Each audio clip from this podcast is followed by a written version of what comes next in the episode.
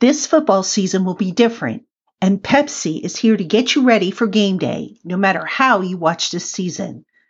Pepsi is the refreshment you need to power through game day and become a member of the League of Football Watchers.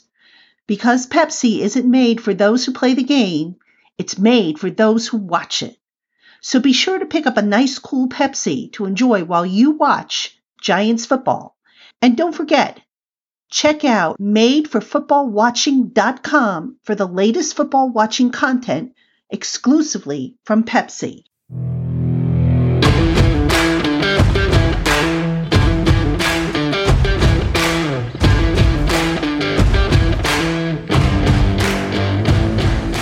You are Locked On Giants, your daily New York Giants podcast, part of the Locked On Podcast Network. Your team every day. Hello, New York Giant fans, and welcome to another edition of Locked On Giants, part of the Locked On Podcast family, your team every day. Patricia Traina here with you. It is Tuesday, September 15th. We are coming to you the day after the New York Giants Week 1 regular season opener a 26 16 loss to the Pittsburgh Steelers. Quite frankly, a loss that I, I don't think anybody found unexpected. Um, some good to come out of the game, some bad to come out of the game. And on today's show, we'll break all of that down in segments two and three. Gene Clemons of Giants Country will join me to break down some of the uh, good and the bad from the offense and defensive play. But first, a couple quick housekeeping notes before we get into segment one. And uh, we are going to do our mailbag, our weekly mailbag on Friday. So if you want to participate, make sure you email your questions to me at lockedongiantspodcast at gmail.com. And I will make sure that those get into the mailbag that we do on Friday. It's a great way to end the week, and quite frankly, it's one of my favorite features to do during the week. So here's hoping that uh, you guys can can get your questions in, and we have a really healthy mailbag. Uh, on today's show, like I said, we're going to break down the Giants' loss to the Steelers. And before we get to Gene Clemons in segment two, want to talk about some of the numbers and some of the observations um, that I I came away with, having slept on it, having gone back and looked at the TV tape, and uh, just kind of putting together stuff for my report card on GiantsCountry.com. Now, we obviously need to start with the running game. The Giants' running game was just if if there was a major ward on this team last night, that was it. The running game was just atrocious. There was no run blocking to speak of. The push was just not there. Saquon Barkley managed uh, only six yards on 15 carries. That's a 0.4 average. I think almost as bad as as last year's Week 13 appearance against the Jets, where I think he had maybe one yard rushing and, and I want to say 13 attempts or something like that.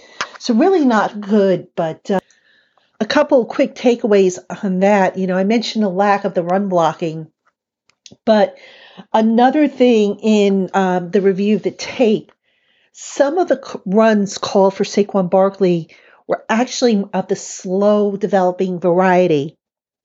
And when you play against a fast flowing defense like the Steelers, you've got to match speed with speed. You can't sit there and and and plan on Saquon Barkley, who although he has the ability to do this, um, you can't plan on him suddenly turning up to um, another level, speed level, and um, trying to to catch the Steelers off guard. It just doesn't work that way. And I think that was a miscalculation that the Giants made when they uh, when they approached uh, that particular aspect of the game plan. Uh, another thing I want to mention is the performance of Daniel Jones. Now, if you look at Daniel Jones's numbers, Jones completed 26 of 41 passes, 279 yards. He was sacked three times, threw two touchdowns and two interceptions. For the most part, I thought Jones didn't have a bad game. I thought I thought he had a solid game. There were a few times, more than a few times, when the kid was under pressure. Um, I think one of the things he needs to really work on as he continues in his second year is feeling the pressure better. And I point to his interception that he threw from the four yard line that squashed a golden opportunity for the Giants to score. Uh, that was an instance where Jones, you know, all he had to do was kind of take off and, you know, try to run that ball, and you know, it was second down. If if even if you don't make it, you still have another down to try and score. But he tried to make a play. He ended up getting picked off. It was a bad decision, a bad throw. But you know what? It reminded me a little bit of a young Eli Manning, who, if you remember back in the day, he was a little bit of a gunslinger, a guy who took chances, a guy who, you know, was so focused on making a play. You know, it, took Manning a while to understand that it's okay to eat the ball, it's okay to take a sack.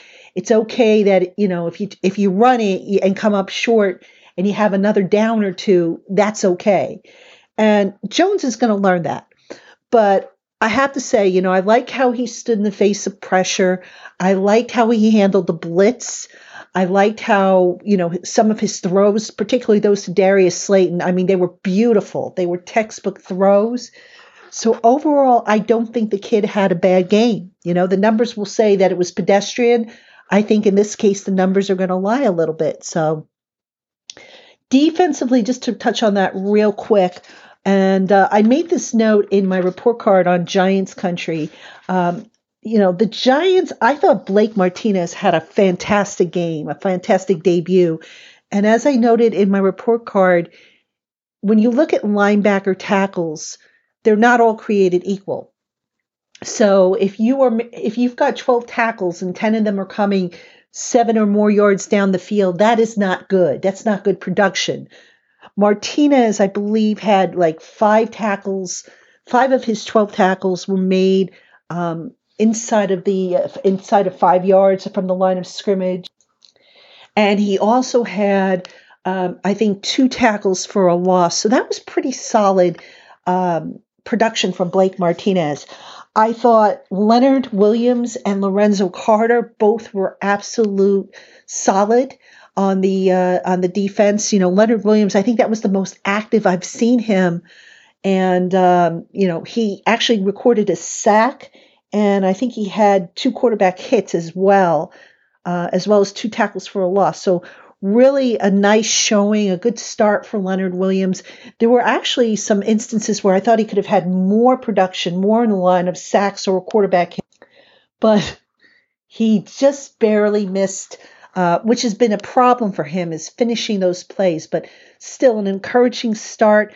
I mentioned Lorenzo Carter. He finished third on the team with seven tackles, had a quarterback hit. He was basically in the beginning living in the Steelers' backfield, so I like what I saw of him.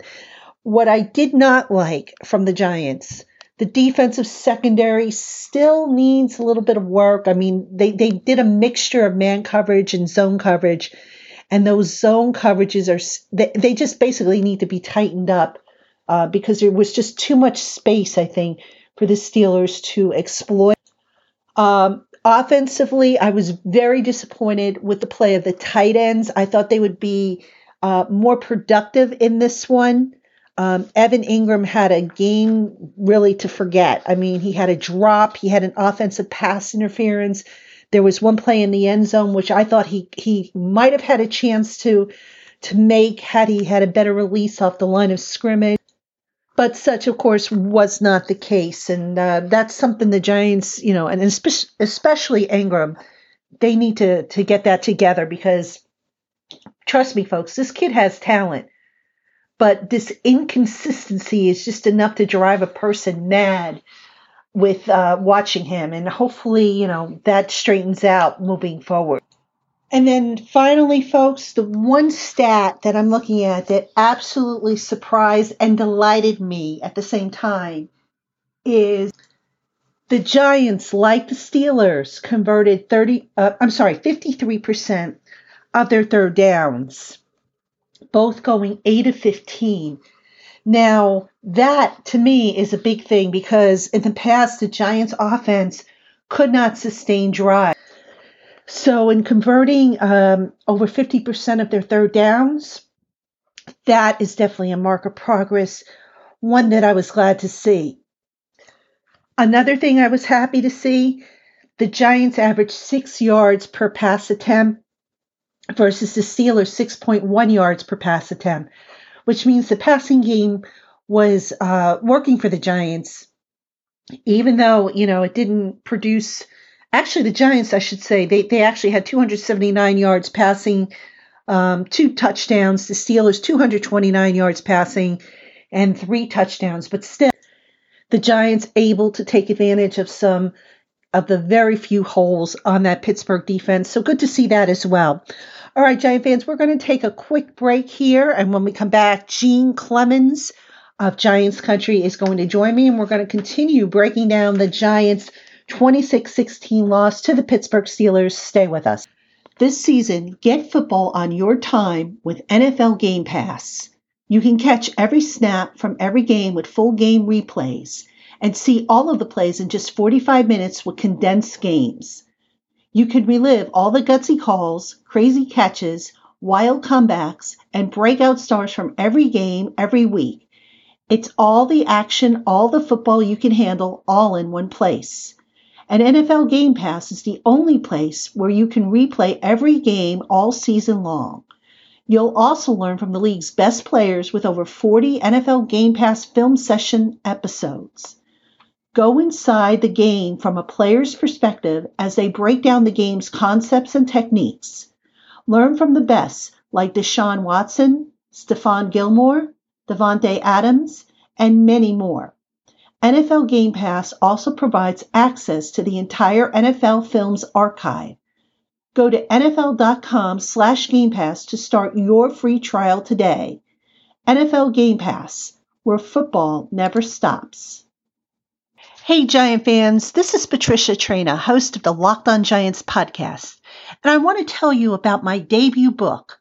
It's called The Big 50 The Men and Moments That Made the New York Giants, and I've sought to create a living history of the top men and moments that have made one of the NFL's charter franchises what it is today. Relive the franchise's four Super Bowls Find out what convinced former general manager Ernie Accorsi that quarterback Eli Manning was indeed the one. Learn about the events that brought the Tisch family into the Giants' ownership lore, and so much more. This 368 page paperback book includes loads of photos and stories of some of the greatest Giants in history as told in their own words. The Big 50, the men and moments that made the New York Giants, will be available starting September 8, 2020 on Amazon, Barnes & Noble, and wherever else books are sold. So pre-order your copy today. And thank you for your support. And welcome back, Giant fans, to Locked On Giants. Patricia Traina here with you, and I am now joined by Gene Clemons, Coach Gene Clemons. He is a writer at Giants Country, does a great job, does film work. He does uh, analytical, does all kinds of great things for the site. If you are not reading Coach Gene Clemons, you want to check him out. You can find him at giantscountry.com and you can find him on Twitter at Gene Clemons. And Gene, thank you so much for taking the time this morning to join me to talk about the Giants. Uh, loss last night, their 26 16 loss to the Pittsburgh Steelers. Thank you for having me. No problem, Gene. And Gene, I think we have to start off by talking about the rushing game. I mean, watching that rushing game. Now we we knew coming in, Pittsburgh had a very very good defense. Let's not take anything away from them, but the Giants finished with 29 yards on 20 rushing attempts. Saquon Barkley six yards on 15 rushing attempts. Barkley was hit at or behind the line of scrimmage, I think on 11 of those uh, rushes. When you watch this unfold, Gene, what do you think the biggest issue was regarding the running game and why it couldn't get started? Well, it was it was the most troubling thing for me watching the game last night. I thought that they would struggle a little in pass protection simply because of who they were facing. The Steelers gave everybody fits in pass protection last year, so it's not it's not abnormal to think that the Giants, who just inserted three new starters into an offensive line, would have issues. My my concern was in the running game because it just didn't seem as if these guys who normally get a push off the line were getting any any push. You could say what you want about Nick Gates, but Nick Gates has always been known as an aggressive football player. And and whether he was playing guard or tackle, he's a guy who fired off the ball.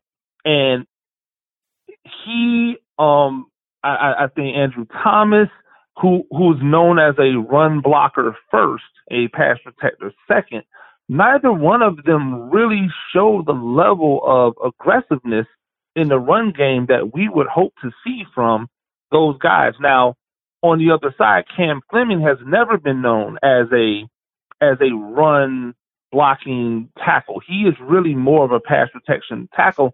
And I know a lot of people were down on the right side um last night, but in reality, he didn't do the worst job on TJ Watt. I mean, he he, he had some times where he just got flat out beat, but that was going to happen. I mean, the Steelers are just really good. But I think it really comes back to the cohesion of the offensive line. Unlike every other position on the field, the offensive line has to work as one complete unit. Um, we just found out that Nick Gates was going to be the starter at the what midway point of last week. So that theoretically could have been the first time that those five guys were together for a prolonged period of time throughout the entire um, preseason. And so, without them having any actual legitimate game time together, the cohesion that needs to happen, especially in the run game, when you're asking people to double team and then climb to the second level, just was not there. And Gene, you know, I'm looking at the uh, playtime percentages. The Giants used a lot of uh, two and three tight end sets. They had Evan Engram took 64 out of the 68 snaps. Kaden Smith took uh, 43% of the snaps, 29 total. Uh, Toilolo uh, took 35%, 24 total. Yet they still couldn't get a, a push. Now, I know you haven't had a chance to look at the film yet, but based on what you remember, was the Steelers were they very complex up front? In other words, were they doing a lot of stunts and twists, or were they pretty much playing it straight? I mean, was it just a battle of, um, I mean, a matter of the teams, the Giants not winning their one-on-one matchups, or were they just getting fooled by what the Steelers were doing? Well, if you if if if anyone's followed me on Giants country, they remember a, a, a breakdown that I did of Jason Garrett's offense and and his utilization of tight ends. And his utilization of tight ends, they're not always based off of getting more blockers out there. Um Toilolo, I I believe is and, and, and you know, Kaden Smith isn't bad, but Toilolo's a blocking tight end. The other two guys are really more receiving type of tight ends. And so if you're empl- em- employing two and three tight end sets, with guys who are not really blockers, are you really getting an advantage or are you just kind of sending guys out to do average work because they're average to below average at that skill? Um, I think that's what it came down to. And when you look at the types of runs that they were not having success with, I think the one thing that Giants fans should be alarmed about was that those off guard plays we're talking about the only two veteran stalwarts that you have on the on the offensive line in, in, in Zeitler and, and, and Hernandez not being able to uh, impose their will where you thought that that would be the one place for sure the Giants had the advantage. But as far as the tight ends, I think they just did what they would normally do. Toilolo's a good blocker, but the other two guys are okay to below average at best when it comes to blocking. But you did see their impact in the passing game. And I think that's what you're going to see out of a Jason Garrett offense, especially when you don't have the services of a Golden Tate to be able to facilitate having another receiver who you can rely on on the field at that time. Gene, I'd be remiss if I didn't ask you about Andrew Thomas and his NFL debut. Again, I know you don't have to tape yet as we record this, but based on what you saw last night, how encouraged were you by what that young man showed? So I thought he everything gets magnified because again, they're going up against a real. Uh, this can't be this can't be sold short. The Pittsburgh Steelers have a, a an NFL Super Bowl caliber defense. Like it's not just like smoke and mirrors. They're just way better at some positions. They have two of the best edge rushers in the game, and um, two guys inside in, in Stephon Tuitt and, and Cameron Heyward that anybody in the NFL would love to have. And for the most part, having to deal with um, having to deal with you know those extremely athletic edge rushers all night. Um, in the pass game, I didn't think he did that bad. Again, I was the only. I, I thought he. I thought he. I thought he comported himself well in the pass game. I thought the only trepidation I had was not seeing the aggressiveness in the run blocking, but that could also come from the fact that he's not trying to tip his hand, run and pass, and so he maybe just wasn't as aggressive as he would normally be. That's going to come with game with actual game time, and he didn't get any preseason snaps. So he's a rookie playing the most, arguably one of the most important positions in football against one of the best pass rushers in Bud Dupree, and he was able to comport himself in his first game. You you got to see that as a positive, if nothing else. And Gene, one more question on the offense before we take a break and flip over to the defense. Daniel Jones, the expectations for him in year two are raised obviously. You know i know some of the things i've said about his performances he's need he needs to expedite his decision making process. He needs to obviously do a better job with with uh you know not forcing balls in there. He had one bad interception. But overall how do you think he did and what still concerns you about his performance well, I, I I liken it in my piece that I wrote about him. Um, I think he's right now. He's the gift and the curse. Um, and unfortunately, throughout his career, even if you look back to his Duke days, he had times where he would just make that one crippling mistake or that that one play that you were just like, oh my gosh. Uh, he's always I actually think he's always had um issues with processing quick when when when met with a lot of pressure. He's really good against he's really good against man um coverage. He's not as not as good versus zone coverage, and that showed again um last night. The interception, um, the interception he threw to T.J. Watt. That's just T.J. Watt making a really good play. That's not, um, you know, necessarily on Daniel Jones, although I will say he did stare his receiver down, which allowed TJ Watt to be able to kind of read his eyes and where he was going with the ball. But that's just a phenomenal play by TJ Watt. Nine times out of ten, that ends up as a back down. Um, the one time out of ten, someone's able to jump up and snatch it out the air. The other interception, there is no excuse for it. Like that is, if, if you look at what he was doing when he got flushed, he's athletic he should do what athletic quarterbacks do, which is take off and run. On top of it, he was looking to throw the ball to a guy that had about four to five defenders somewhere in the vicinity of him.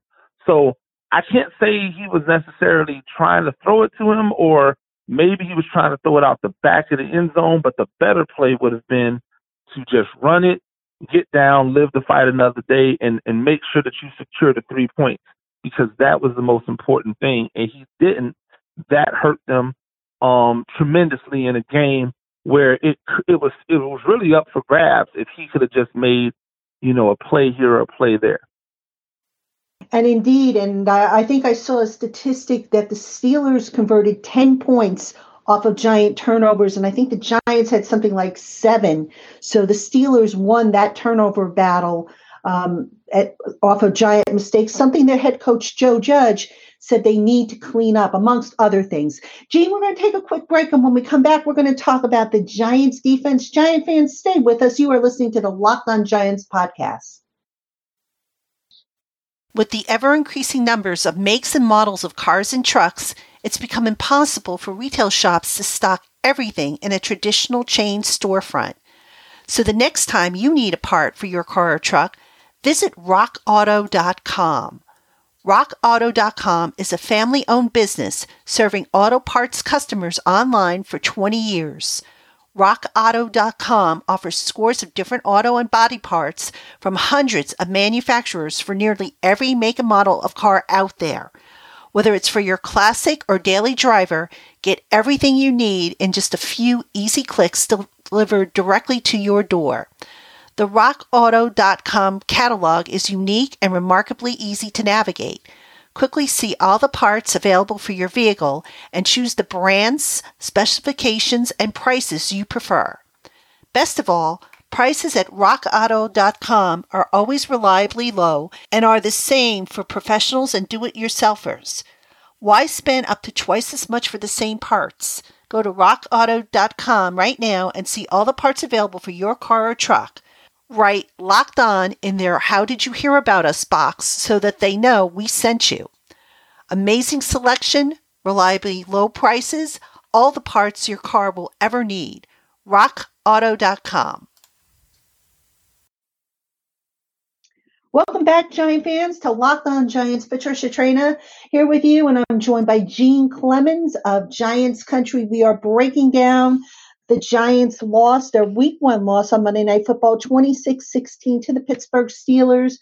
A loss that, you know, look, at the end of the day, a loss is a loss, but the Giants showed a little bit of fight, a little bit more fight than I think what we've historically seen from them, at least in recent years. And Gene, let's talk about the defense because I thought of the two units.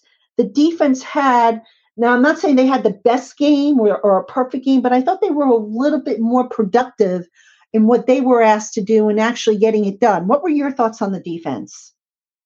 Um, I was I was very um pleased with what I saw. There was obviously there are things that you can always um you know do a better job of. I thought there was a, a couple coverage snafus.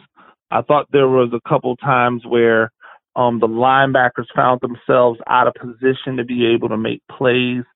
Um, but I was really pleased that the um, defensive line and what they were able to do.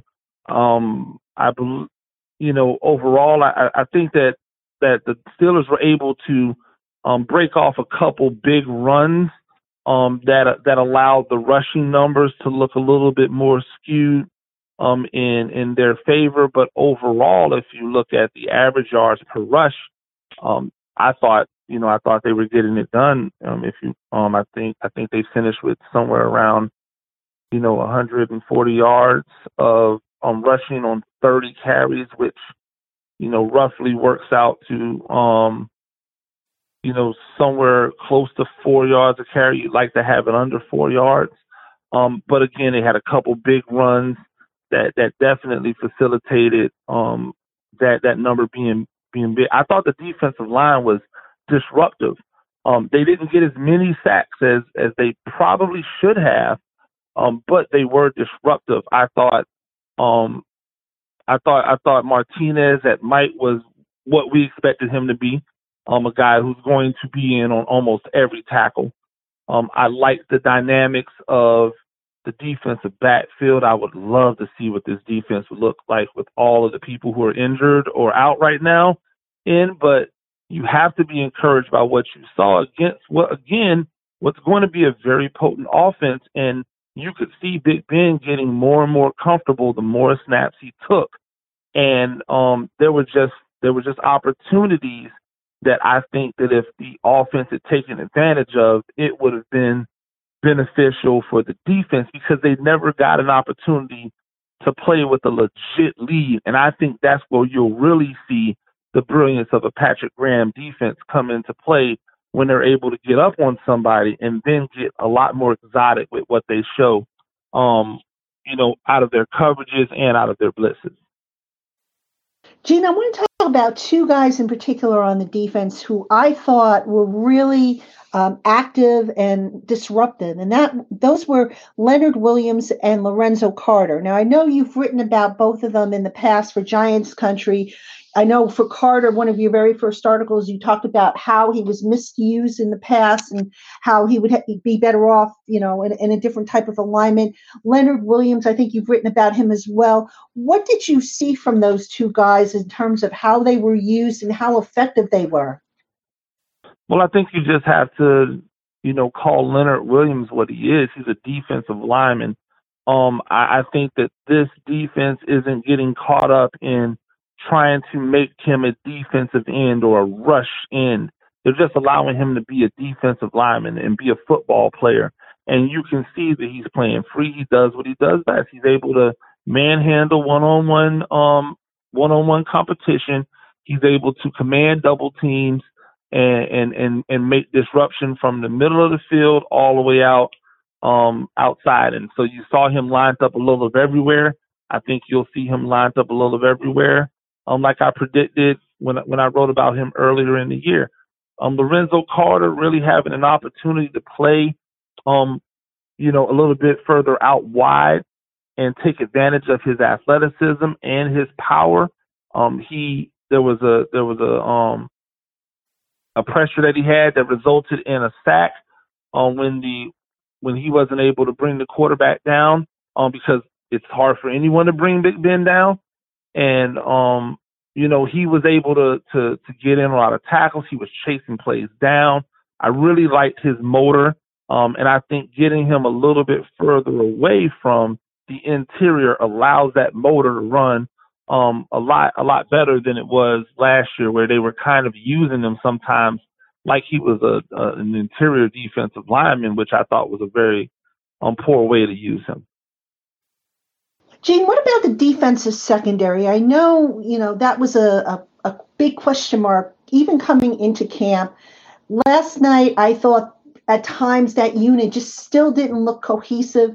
I don't know if that's because of the new faces or because of the youth or a combination of the two, but what did you see as being the biggest issue with that group? And, you know, did they play maybe better than, than we're giving them credit for, or was it as bad as it looked in your opinion? So I, I think that there's, you know, obviously it's going to matter. The the two units in football that really a lot of times have to work together. One's the offensive line.